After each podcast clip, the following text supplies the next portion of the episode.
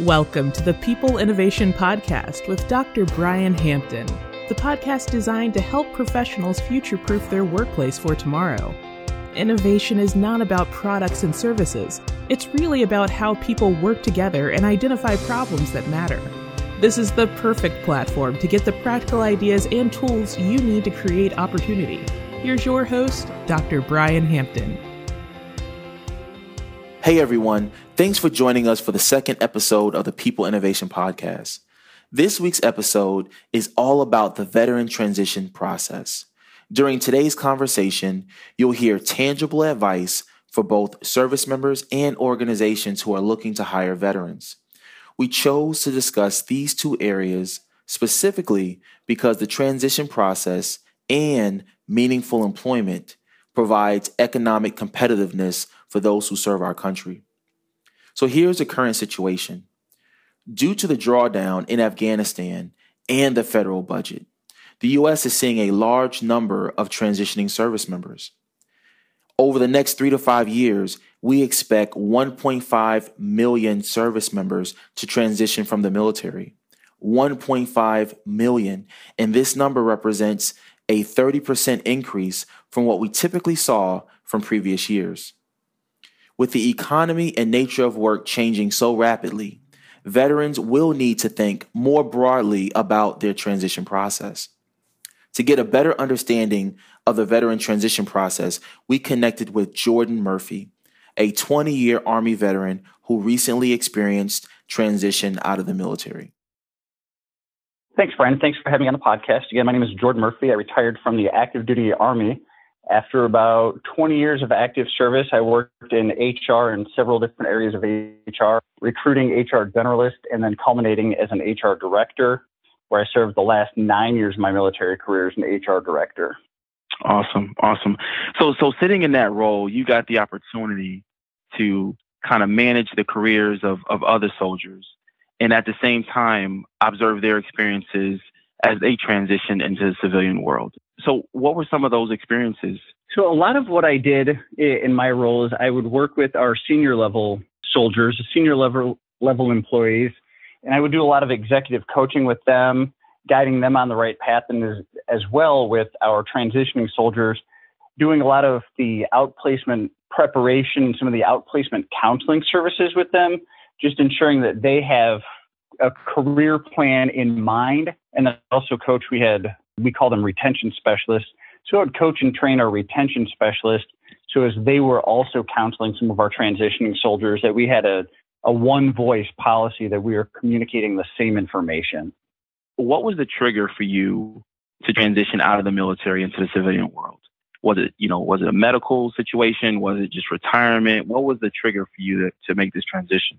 the the trigger for me, Brian, is I I knew I'd I'd planned my career out, my education, my certification, and I knew that when I achieved 20 years of active federal service with the military, that I was going to retire right at that point, and then transition into a civilian role. You know, I've been in those shoes as well. But as you as you approach this transition, what was your main concern? The main concern I had, and I can probably speak for some other veterans, is just the lack of full communication, the, the two way communication and understanding of how much similarity there is between what a lot of people in the military do and a lot of what people in the private sector do when it's a transferable skill set, say communications, electronics, cybersecurity, human resources, or anything in the medical field. There's probably about a 90% commonality between the two. And the, the biggest challenge I had was communicating to people I was interviewing with just how great a degree of commonality there was. I agree. I agree. I had some similar experiences because at the end of the day, you know, it's all about solving problems, right? And and so no matter what your MOS is or was, you have to articulate yourself in a way that allows the employer to understand that hey, you can solve you can solve some of their problems. There are some skills that are transferable. Absolutely was there a challenging time or, uh, or, or a factor involved that caused you to to kind of rethink your your plan and your approach? I would say there was. There was a lot as I was going through. I, had interviewed with several organizations, and the, was a recurring theme of what the military does and how members of the military execute actions, especially now. I'll speak for human resources because that, that was the job field I was in. I have I have a master's degree in human resources. I also have the senior professional human resources certification, which is the platinum standard for HR in the private sector. And I took those steps to be competitive, but there was still this common theme of, well, you won't know because you've never been outside of the military doing HR. And it, there's a recurring theme that, you know, how will you be able to interact with women coming out of the military? How will you be able to interact with people where you don't yell at them? And I think this is a, a perpetuated issue that you see in movies and any kind of television or media yeah. about the military. The biggest difference, I would say, between what most of the people in the private sector do and what most of the people in the military do is people in the military don't have to worry about what they're wearing tomorrow. They know. Yeah, yeah, yeah, yeah. So, in, in preparing for your transition, what resources? I mean, if, if you think about the Department of Defense and, and the VA, there's a plethora of government agencies out there to help. What were some key resources that you were able to leverage during your transition? Uh, I'll go through it. So, three main things were networking, finding mentors, and using the Department of Defense Transition Assistance Program, which is an outplacement service. It's probably the largest outplacement service in, in, the United States because every separating member of the military, uh, whether it be Army, Navy, Air Force, Marines, or Coast Guard, must go through this Department of Defense Transition Assistance Program, which is a, a week long course that they teach some basic interview skills, basic resume writing skills. So they, they kind of gloss over it and give you a lot of resources and they put the onus on the service member to learn more about how to do these things more effectively. And then second was networking. And that's, I'll kind of touch on how, how you and I met is through LinkedIn. Yeah. I, yeah. I just kind of searched for people who had a Department of Defense background who worked in human resources. And I, I found you and was like, wow, this guy's a doctor, PhD, Brian Hampton. Let me uh, let me connect with this mm-hmm. guy on LinkedIn, send him a message, and and you and I had a call a little over a year ago where you yeah. really helped me out in focusing where I should be looking and the types of roles I should be looking at. And it was that networking piece, and it's a, an informational interview is exactly what it was. You gave me a, probably an hour and a half of your time and discussed with me some of the approaches I could take. And then also yeah. mentors. The biggest thing I found was finding mentors who had never been in the military who were in my career field. I found some very senior level private sector HR people from Fortune 50 companies. So Jordan, that's that's fantastic. I, that I would I would definitely recommend any transitioning service member to to definitely find mentors outside of the military. But tell us, how did you go about doing that? It was uh, so I I like to communicate frequently, and uh, kind of the same way that uh, again that that we met is I just started seeking people through LinkedIn where I could find a global network and reaching for the stars. Honestly, I'd find people that were a chief human resource officer at a Fortune 100 company and send a connection request and say, I need a mentor and if they responded. It was great. And I set up a time, and, and one of these individuals, he and I established a, a very deep relationship. You know, my experience occurred slightly differently, but the overall theme was the same. Networking is, is super key. You know, for me, joining a number of professional associations really helped me understand what it would take to transition into the civilian world. And then, you know, just through those professional associations, I found a number of mentors what do you think are, you know, some of the challenges that active duty service members face when it comes to networking, knowing that this skill is so critical to to the success? Environment.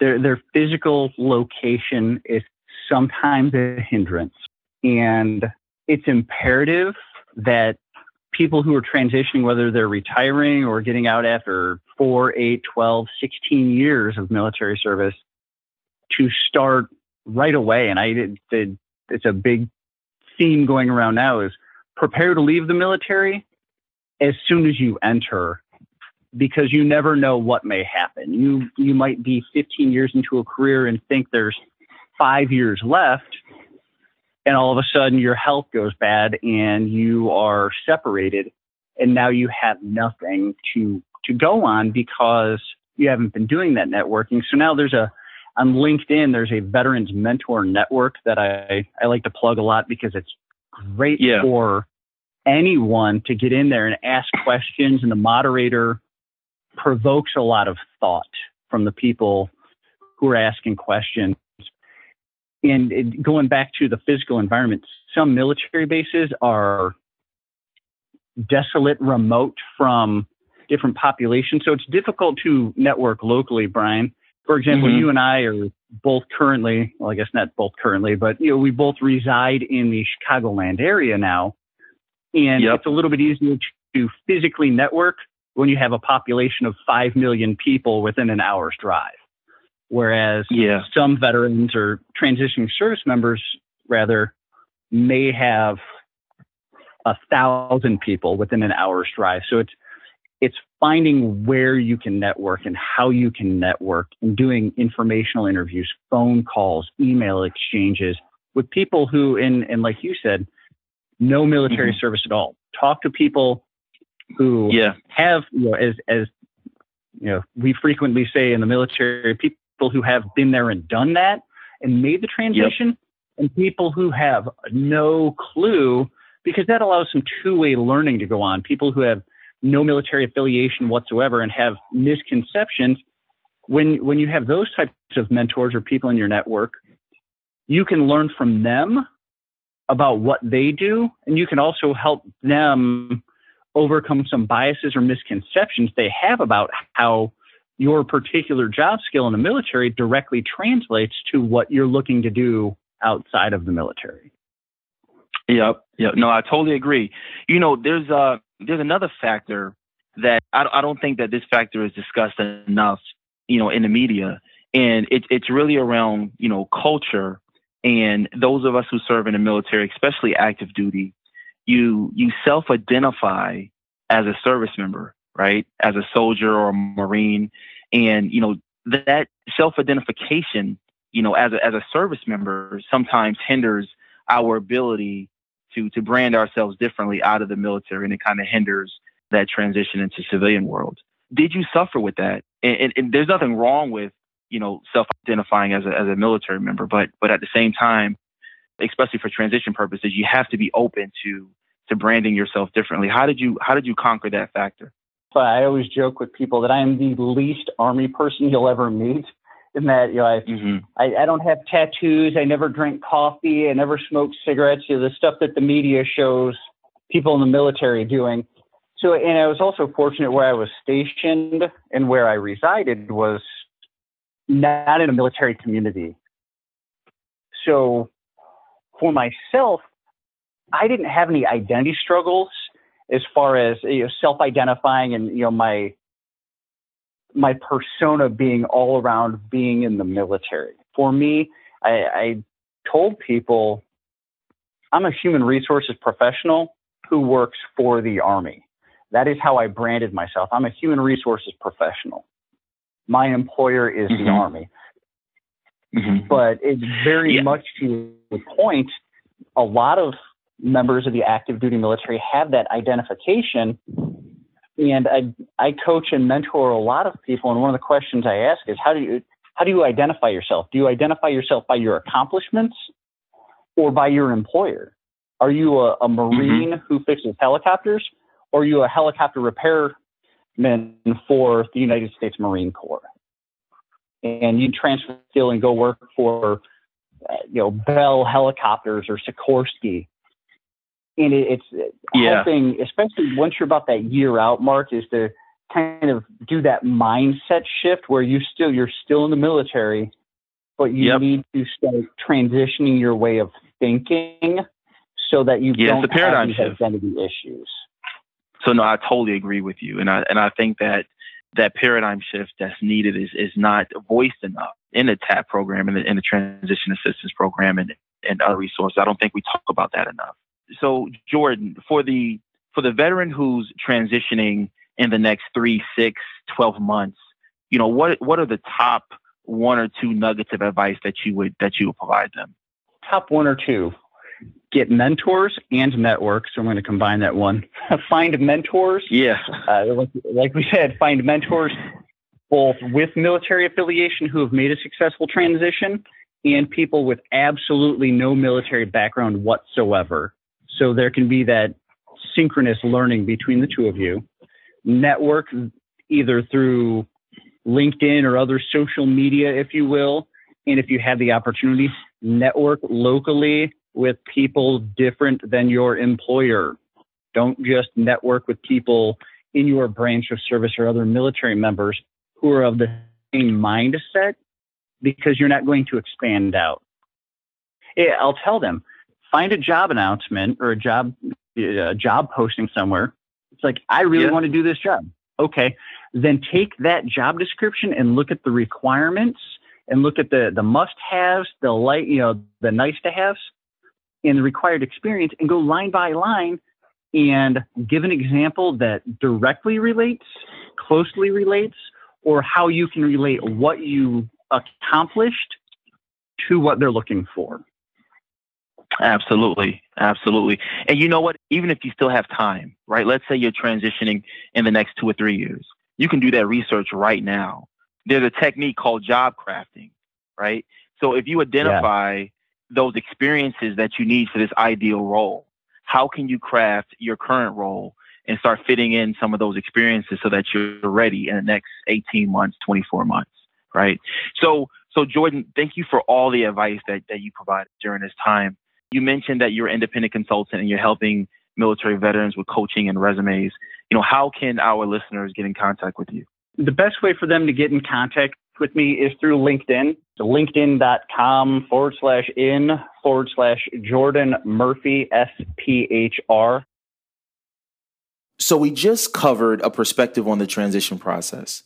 Now, let's discuss what organizations can do to prepare for the overwhelming number of service members that will transition over the next three to five years. For expertise in this area, we connected with Rhonda Powell. Rhonda is a congressional legislative liaison for the United States Army, and on the civilian side, she's the Director of National Security for the American Legion headquarters in Washington, D.C. What are some resources for organizations who want to improve you know their veteran hiring practices. Well hello brian and definitely thank you for having me. I'm excited about being a part of this podcast and i'm tremendously excited about being a veteran for such a time as this and a woman veteran at that. So i would definitely like to speak to organizations to say that as the national security director of the American Legion, which is the largest veteran service organization in the nation, that is a good location for any any of corporate America or industrial America to contact. And the reason why I say that is, for example, the American Legion is partnered with the United States Chamber of Commerce. The American Legion hosts, along with the Chamber, 50 job fairs a year all over the United States. So as a result of those 50 job fairs a year, veterans have an opportunity on multiple occasions to come out and meet specifically with hiring organizations. And we get to interact as a veteran service organization on an ongoing basis and create networking and partnerships so that when they're looking for a need to fill, for example, Comcast, Comcast will call the American Legion and let us know that they are hiring in the next five years 30,000 veterans.